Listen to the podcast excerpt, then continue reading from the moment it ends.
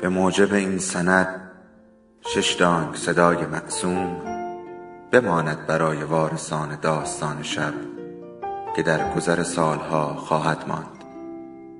ارادتمند داستان شب.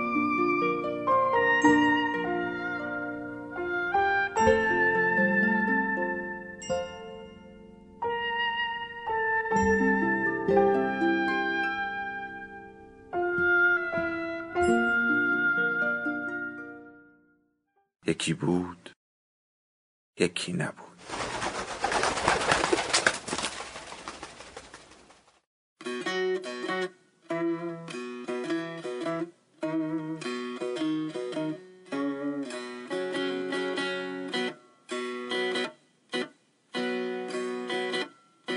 همه بلایا از دو سفر تو در تو شروع شد. یعنی تقصیر سفر دوم بود ولی خب سفر اول بود که بانی سفر دوم شد. گویی سفر به سفر شدم مثل آب به آب. به طبع غیر سفریم نساخت. سفر اول را نمی‌گویم. زیاد دور نشدیم. همین شمال خودمان بود. دوم سفرم اما دورم کرد. نه قد یک شهر و کشور و قاره. دور همچو زمین تا پلوتون سفر دوم که حین سفر اول انجام شد پرتم کرد جایی میان لایه های معروف به استراپوس فستوس اه لعنتی. هیچ وقت اسم این لایه های پسفر را در امتحانات پایان ترم درست ننوشتم.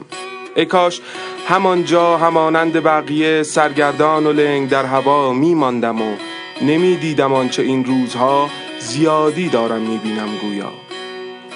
چند روز قبل از سفر اول طی یک جدایی نرمال و توافقی با چند دهمین همدم معنسم کمی دچار کج احوالی شده بودم. من فهمیده بودم او با دو نفر غیر از من همدمی می کند و قندان را دقیق به دماغ تازه سربالا شدهش کوبیدم و از حرس انباشته شده ام من هم اعتراف کردم که با سه نفر غیر از او می همدمم یا به عبارتی همدمی می کنم باز او از خشم این اعتراف و البته دماغ شکسته و دوباره سرپایین شدهش کارد میوه خوری را با شدت هرچه تمامتر در بازویم فرو کرد. قبل از ارتکاب قتل هر دو طی توافقی نانوشته به آن همدمی پایان دادیم و در کمال آرامش با لگت از خانهشان بیرونم کرد. روحی لطیفم کمی دچار آزردگی شده بود که سریعا طی جستجویی در صفحات مجازی با گزینه جدید طرح همدمیدن ریختم. همانجا مرا به سفر اول دعوت کرد و حرفی از سفری در دل این سفر نزد. دارای ظاهری قریب و باطنی عجیب تر بود.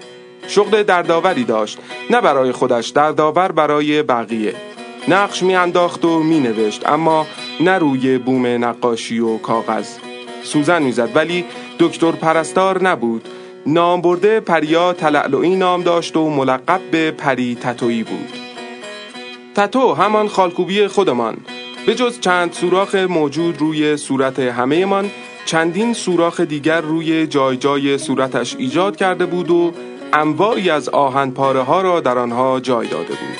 بگذریم از غیر صورتش که یا طرحی نقش بسته بود روی آن یا فلزی فرو رفته بود در جای جایش. بلی رقت آور بود. ولی برای من که تا قبل از آن از همدمی به همدم معمولی دیگری شیفت می کردم همدمیدن با یک موجود معنس پر از نقش و نگار و آهم پاره جذاب بود. حس می کردم دور که شود با آهن ربایی می توان جذبش کرد. از حق که نگذریم دو سگ موجود در چشمانش پاچه های چشم مرا ول نمی کرد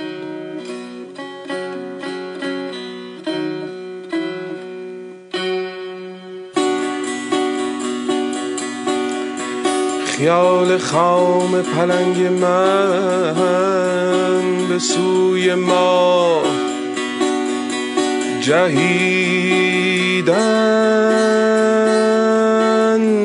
بود.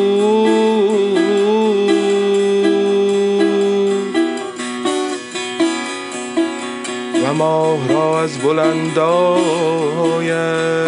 به سوی خاک با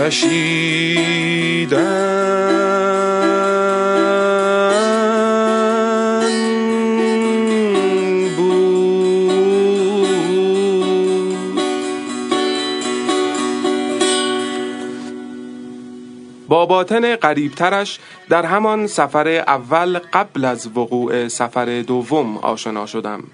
در پیچ های جاده چالوس به جای موسیقی جاده های شمال محال یادم بره گوش فرا سپرده بودیم به سیتار نوازی یک مرتاز هندی و به جای شنیدن بوی گیاهان و علفها و پشکل گوسفندان دود غلیز یک اود که در ماشینش روشن کرده بود را استنشاق می کردیم. می گفت این حال و هوا چاکهایتان نه ببخشید چاکراهایتان را جلا می دهد و مدام بحث از چشمی دیگر می کرد غیر از دو چشم معمولی خودمان چشم سومی که تا سفر لعنتی دوم هرچه گشتم پیدایشان نکردم. چپ و راست از انواع انرژی ها می گفت و دنیای موازی و بعد و فلان و بیسار. و من هی بیشتر خوف می کردم از همسفری با همدم جدیدم. لحظه لحظه با حرفهایش بیشتر فرو می رفتم در صندلی ماشین و جدی بودن این سفر زمانی روشن شد برایم که فهمیدم چند ماشین دیگر از رفقای همکیش و پندار خودش همراه همدمان و همسران خود مراسمی دارند آن شب در اقامتگاهشان. آن شب ساعت ده در تاریکی و سر و صدای حیوانات وحشی به جایی که میادگاه مینامیدند رسیدیم. جایی در میانه جنگل های شمال. انبوهی از مردان و زنان میخ در ابرو کوبیده و فولاد در لب کرده با دست و صورتی پر از نقش و خالکوبی احاطه هم کرده بودند. نه از آن خالکوبی های دایی و عموی احتمالا حبس کشیده امان که اقدس و کبراهای نرسیده بهشان را روی کمر نوشته باشند نه. یا نه از آن خالکوبی هایی که کوه رنج پدر و سلطان غم مادر بر بازو حک کرده باشند. یکی اجده دو سر نقش بسته بود روی بازو به پایینش و دیگری جنی شاخدار ته زده بود روی تاسی سرش. مثل آن حیوان چارپای محجوب در گل مانده بودم و همانند آن دیگر چارپای با وفا ترس تمام وجودم را گرفته بود. پری تتویی همدمم که ملتفت حال شک زدم شده بود کنارم کشید و گفت اهل کدام سفری یارو؟ زمینی، هوایی، دریایی. گفتم عشقم من تا همینجا هم زیاد آمدم. بیا فرار کنیم و مثل دو کفتر عاشق کنار ساحل قدم بزنیم. زمینی و هوایی یا دریایی دیگر کدام است؟ لبخندی زد و ادامه داد عشقی اهل کدام سفری؟ آبکی می‌زنی که دریایی بری یا اهل بسات و منقلی و زمینی سفر می‌کنی؟ ما امشب قرار هممون هوایی بریم سفر. گفتم عشقم هر جا بروی میایم فقط با این قریب جیبان زمانه تنهایم. نگذار میان این جنگل بیدر و پیکر. حق داشتم خب تا قبل از آن مسیر رفت آمدم. بازار بود و پیشم کارگری حجره اوج شیطنت هایم گذر از همدمی به همدم دیگری بود و هر از چندگاهی خاک بر سری نجسی میخوردم و به قول پری سفر کوچک دریایی می‌کردم. حداکثر قلیانی هم میچاقیدم همین.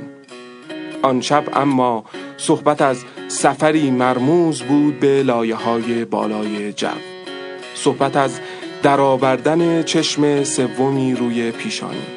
برای آرام کردن خودم می‌گفتم آخرش همان آخر خاک بر سری خوردن است. میخوابم صبح که بلند شوم تمام است. دریغا که تمامی ندارد این زیادی دیدنهایم. القصه.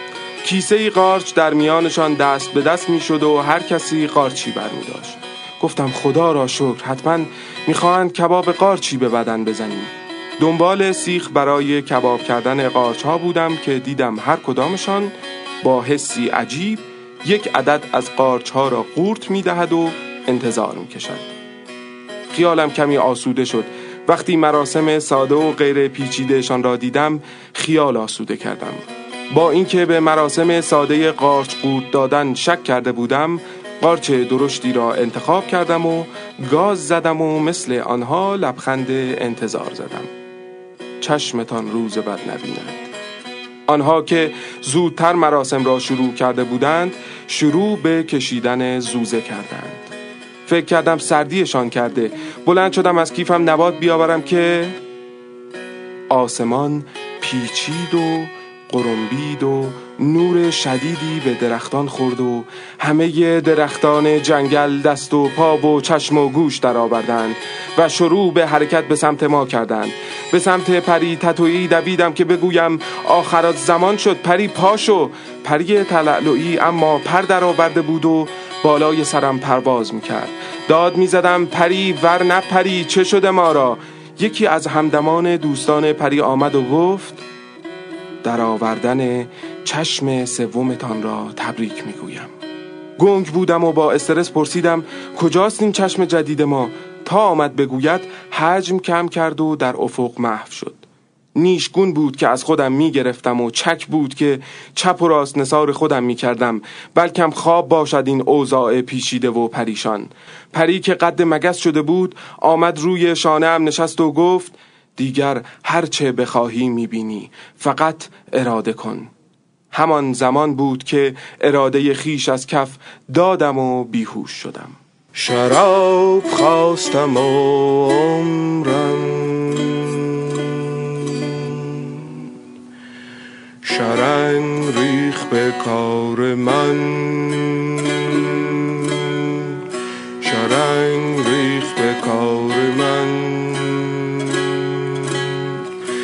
فریب کار دقل پیش بهانه اش. نشنیدن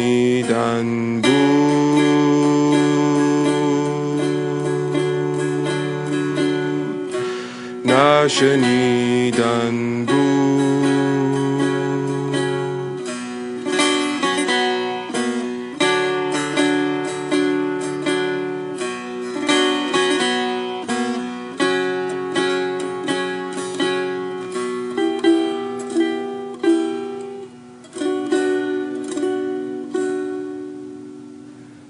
هوش که آمدم خبری از آن جماعت و پری نبود. پرستار آمد و گفت خوبید آقا؟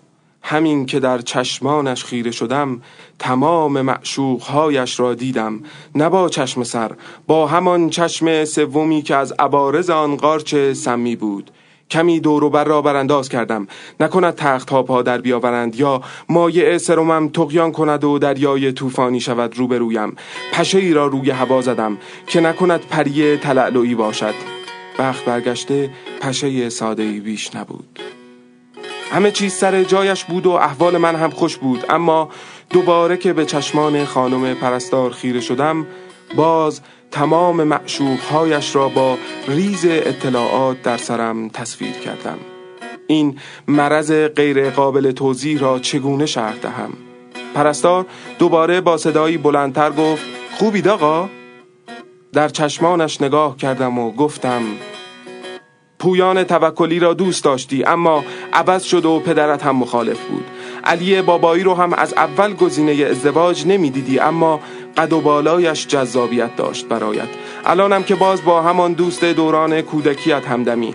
نظر من را اگر می‌خواهی با همین ازدواج کن گزینه خوبی به نظر میآید. آها راستی جواب سوالتان. بلی من خوبم سپاس گذارم خانم پرستار که چشمانش از حدقه بیرون زده بود با صدایی لرزان گفت مرا می‌شناسید؟ آنها را چطور؟ منتظر جواب نماند و بدون بال درآوردن با دو پای خیش از اتاق گریخ راستش ترس وجود خودم را هم گرفته بود. با احتیاط سرم را کندم و لباس تن کردم به قصد بیرون زدن. هنوز انتظار اتفاقات عجیبتر را هم می کشیدم روی چند پرسنل دیگر بیمارستان چشم سومم را تست زدم. جواب داد. بیرون زدم. خیابان ها هنوز خیابان بودند و ماشین ها ماشین بودند و چرخ داشتند. آدم ها روی پا را می رفتند و درختان خیابان انقلاب همگی بی دست و پا بودند و ساکت. اما من به اندازه زمان خیرگیم در چشم آدمها معشوق و معشوقه هایشان را با ریز اطلاعات می دیدم دختران و پسران جوان با انبوهی از معشوقه های کم عمق و بیرمق. میان سالانی درگیر بیماری های همدمیدن و جنسی و گاهن پیرمردان و پیرزنانی موسپید کرده با حسرت یک عشق سال خورده. آن روز با سری پایین انداخته سریعا خودم را به خانه رساندم که پری را بیابم و پیگیر اوضاع آن چپ و عوارض آن زهرماری شوم. بگذاریم که دیگر پری تلعلعی ملقب به پری تتویی را هیچ وقت نیافتم و آن سمت از جنگل های شما را دیگر پیدا نکردم. در حال پیگیری های بیفایده بودم که پدر در را باز کرد و با چهره ای برافروخته پرسید کدام گوری گم شده بودی احمق؟ همین که خیره ماندم در چشمان پدر شرم تمام وجودم را فرا گرفت. پدر که کوه رنج بود و برای تکنانی صبح علتلو می‌رفت و شب دیر هنگام برای شام می رسید چه دلبرکانی رژه می رفتند در خاطره روزهایش. چه نازی دارد مه نازش چه اشوههایی می کند لیلایش. تا آمدم بپرسم مهناز و لیلا چه می کنند در میانه روزهایت؟ چکی خواباند زیر گوشم لب به ناسزا گشود خیر سریع من و بی جواب ماندن سؤال خودش را. عصبانی شدم و در را بستم و نشاندمش روی تخت. پشت هم از قد و بالای زنان غیر مادرم گفتم و اسم و فامیلشان. ما تو مبهود حد می‌زد. حتما این روزهای گم شدنم پی تحقیقات رفته بودم. بلند شد و قبل از رفتن گفت دیگر بزرگ شدی پسر. باید بدانی مردها در این شرایط حتما هم را می‌فهمند. می‌دانم چیزی به مادرت نمی‌گویی. همان موقع مادرم از سر و صداهایمان رسید پشت در و نگران خدا را شکر کرد از آمدنم. جرأت نگاه در چشمانش را نداشتم. این بار دیگر قضیه ناموسی است. بعد از قربان صدقه های همیشگیش ناراحت از اینکه در چشمانش نمی نگرم سرم را میان دو دستش گرفت و مجبور به خیرگیم کرد. بدبخت مادرها. همش یک عشق دوران کودکی و در ادامه یک مرد شکم گنده سیبیلو که پدرم بود. ذوق سربلندی از یک امتحان ناموسی را داشتم. خواهرم را که هنوز که هنوز است در چشمانش نگاه نمی کنم که جوان است و هزار سودا دارد در سر. گذاشتم شوهر که کرد هر ماه خودش و شوهرش را با چشم سومم تست کنم. این روند زیادی دیدنها بعد از چند هفته تبدیل به تفریح روزانه شده بود. در همین حین به دنبال یک همدم درست و درمون و امتحان پس داده بودم اما در آینه که به چشمان خودم خیره می شدم تمام همدمان قبلیم را مرور می کردم و از این همه هرزگی شگفت زده می شدم.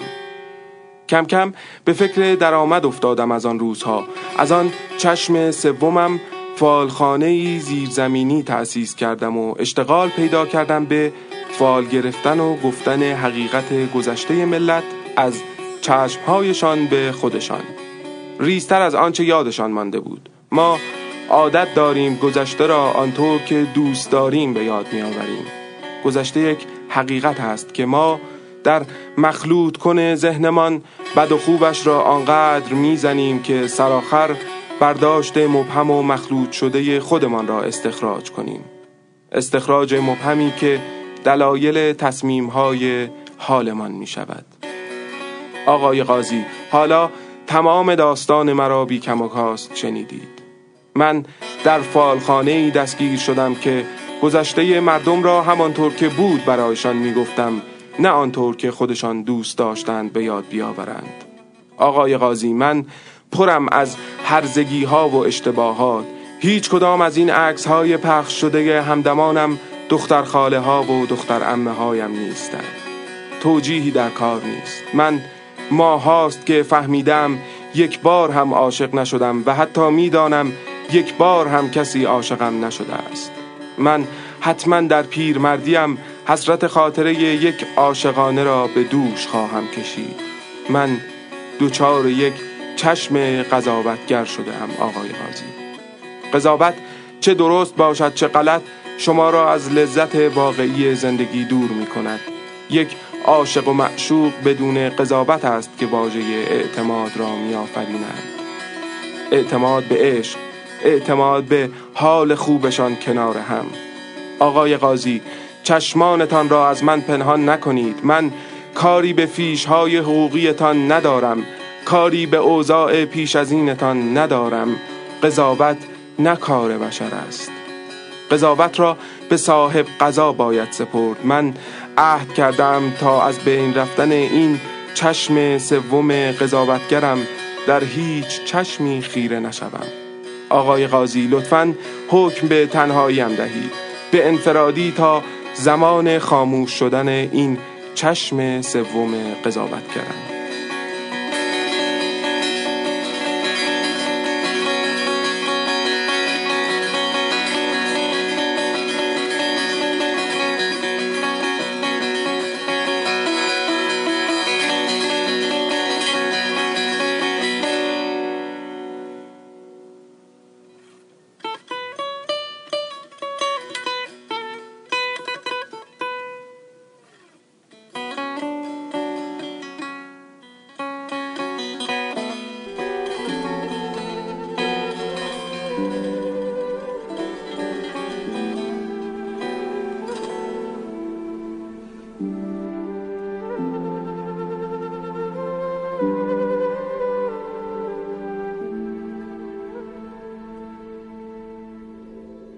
داستان شب بهانه است. برای با هم بودن دور هم نشستن شنیده شدن.